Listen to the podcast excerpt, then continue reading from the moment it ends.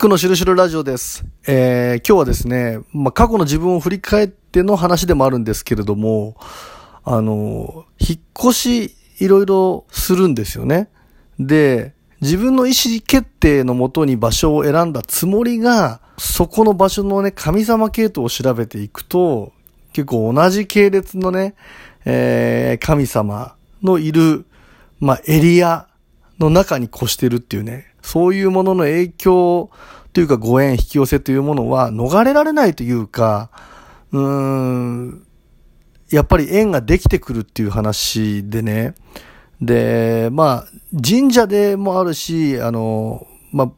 仏閣お寺さんなんかでもあるんだけれども、神社の場合はね、僕の場合はとにかくね、氷川神社の系統が、あ系統というか、まあ、氷川神社ですよね、が多いんですよね。まあ、スサノオですよね。自分がいたところっていうのをこう見ていくと、氷川神社が近くにあったりとか、する時が非常に多いと。で、今度お寺さんだとお不動系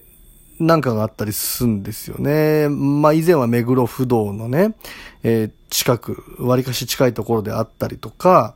あの、今はね、また違うお不動さんがいるところとかね。まあまあ、あの、宗教ってね、もともとがその、まあ、人民を統制するためにね、えー、確実的な思考に当てはめるために、宇宙人からの流れでね、作ったものだみたいな話があるし、まあ、筆記神事なんかで言うとね、岡本天明に神がかったね、神っていうのはね、日本っていうのがね、今ね、あのー教えがあるとか宗教があるって言うけれども、それがキリスト教であったり仏教であったりとかね、えー、要するに戸様のものなんだと、本当のそのね、えー、日本の、本当のその、日本のね、神国日本の、誠の神みたいなものがね、ちょっとこう忘れられているみたいなことをね、えー、筆記神事で警告していたりするっていうのもあるんですけれどもね。まあ、明治時代にね、維新という名のもとにね、えー、廃仏希釈ってもう最悪なものが、あ行われて、もともとはね、日本は神仏集合であったり、したんですよ。八百万ですから、特に神社なんかはね、あの、鳥居なんかはあるけれども、塀を作らないっていうところでね、いつどこでも誰でも入って、どこからでも入ってこれるし、で、それでまたどこからでも出ていけるっていうね。まあ、これが日本自体を表しているなんてことを言われていて、アインシュタインがね、あの、まあ、世界的な平和だとか今後の人類の鍵っていうのは日本がね、えー、握っているみたいなことをね、あの、生前お話ししてたなんていう言いますけれども、それ自体がね、やっぱりその八百万を受け入れる、えー、多民族、それから違ったものをね、広く受け入れるこの懐の広さみたいなね、うん、それがあるからだなんていうことがあって、まあ僕もね、あの、特定の宗教みたいなものをね、一切やってませんから、うん、やっぱり神社も行くし、それから仏閣も行くしね、聖地みたいなものも普通に行くんですけれどもね、その中でもね、やっぱり縁があるところっていうのがあって、なんかね、こう、お不動様の近くに住んでる時って結構修行とかね、試練系とか自分を鍛えなければいけない局面になったりすることが多い感じがするんですよね。で、氷川神社のそばの系統の時はね、居心地がとにかくいいっていうことと、なんか単純にね、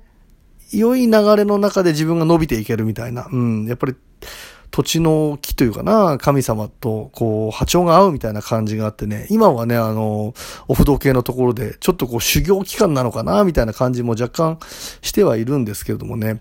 まあちなみにね、あの、近くの氏神様、ね、ご縁がある氏神様に参拝するときってね、もうそこで参拝することの意味合いってたった一つらしくてね、えー、自分の願望成就とかいうことでなくて、えー、その土地で災害で死なないこと。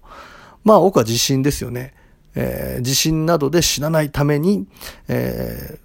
その土地の守り、あの、安全に暮らせるようにということを、氏神様に、参拝する。基本はね、氏神様の意味合いって基本はね、そういうものらしいんですよね。うん。で、まあそこでなんかね、えちょこちょこちょこちょこ散歩のルートなんかに入れて、えその土地の神様と波長を合わせていってね、より安全に、やっぱり安全とか健康っていうものはね、こうなくなってみて初めて気づくもので、それがすごく基本の運気の土台だからね、そういった意味合いでもね、ご近所さんみたいなことで、ちょっと波長を合わせてちょくちょく顔を出すといいなんていう話はあるんですけれどもね、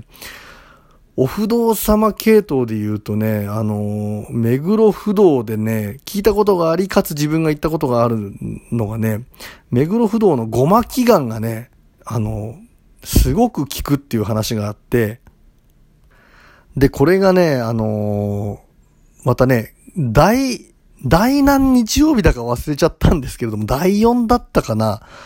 もうね、あの、ものすごい眉毛のね、量が多いっていうかね、眉毛が濃くて、ブワーっと出てるね、あのーお坊さんがいてね、で、かなり、えー年配の方なんですけども、この方のね、法力が半端じゃないみたいな話があって、で、不動明王の信言をね、ごまを炊きながらね、えー唱えて祈願する。それぞれの人のね、願いを祈願してくれる。ノーマクサンマンダーバサラダン、センダマカルシャナ、ソワタヤウンタラタカンマンっていうのね、これをね、ずーっと、あのーお坊さんたちがね、えーご神言を唱えてくれるんですけれどもね、そのね、ある人がね、え会社の中でもう本当に四面楚歌みたいになっていたと。で、自分としたら間違えていないっていう気持ちがあったんだけれども、どうにも流れ、形勢が悪すぎるっていうのがあってね、それこそ10人中ね、8人ぐらいが自分の敵みたいな。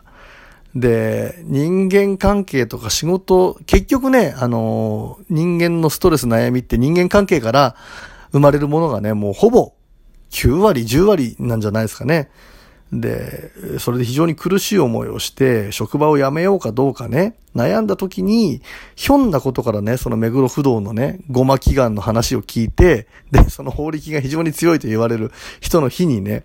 えー行って、で、えーお札かね、お守りをもらえるんですけれどもね、あのーそれをもらって、で、祈願が終わった後にね、バタバタバタっとね、その会社の事情とかね、えーそれから事例みたいなものを含めて、自分のことを毛嫌いしていたんで、その全員がね、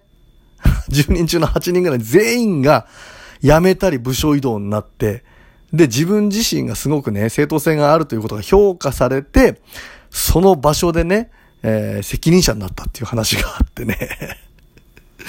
すごいですよね。うん。まあ、不動明王ってこうね、炎で焼き尽くすっていう意味合いがあって、こう、悪縁を焼き尽くすね。えーそれから非常にね、こう、怖い顔をしてますよね。本来、まあ、仏って慈悲深いものではあるんだけれどもね、やっぱりレベルによってはね、あのーまあ、人々のレベルにより降りてくれば来るほどね、明王の位でね、やっぱ怖い顔して、オラみたいなことでね、ちゃんと抑えておかなきゃいけない。まあ、ビビらすという意味合いで、あのそいつらを止めなければいけないっていう、うレベルの役割をちゃんとね、果たしてくれる。それが不動明王であるというね。やっぱりそのね、人間界のレベルにおいて非常に作用しやすい、お不動様。これがね、えーバッチリ聞いたなんてことがあって、自分もね、あの、それを聞いて、でその時ね、特になんかのね、あのー悩みがあったっていうわけではないけれども、見に行ってみたくてね、えー調べて、その曜日にね、行ったらね、その法力があると言われているね、あのー方がね、出てきて、で、ごま祈願してね、で、無事にそのお札もらったんですけれどもね、まあね、なんか取り立ててその時は、うん、何もないこと自体がね、あの、幸せなわけですから、目に見えてね、なんか、すごかったですみたいなことを言えるエピソードはなかったんだけれども、やっぱり、あの、大難を小難にするとか、悪縁をね、そもそも、こう、遠ざけてくれていたのかなっていうことで考えるとね、今住んでるところもね、そこまで遠くないんでね、またちょっと久しぶりにね、えーどっかのタイミングで行ってみてもいいかななんていうふうにね、思ってはいるんですけれどもね。まあ、とにかくね、あの、住む場所、自分で選んだつもりがね、あの、自社仏閣に関わらず、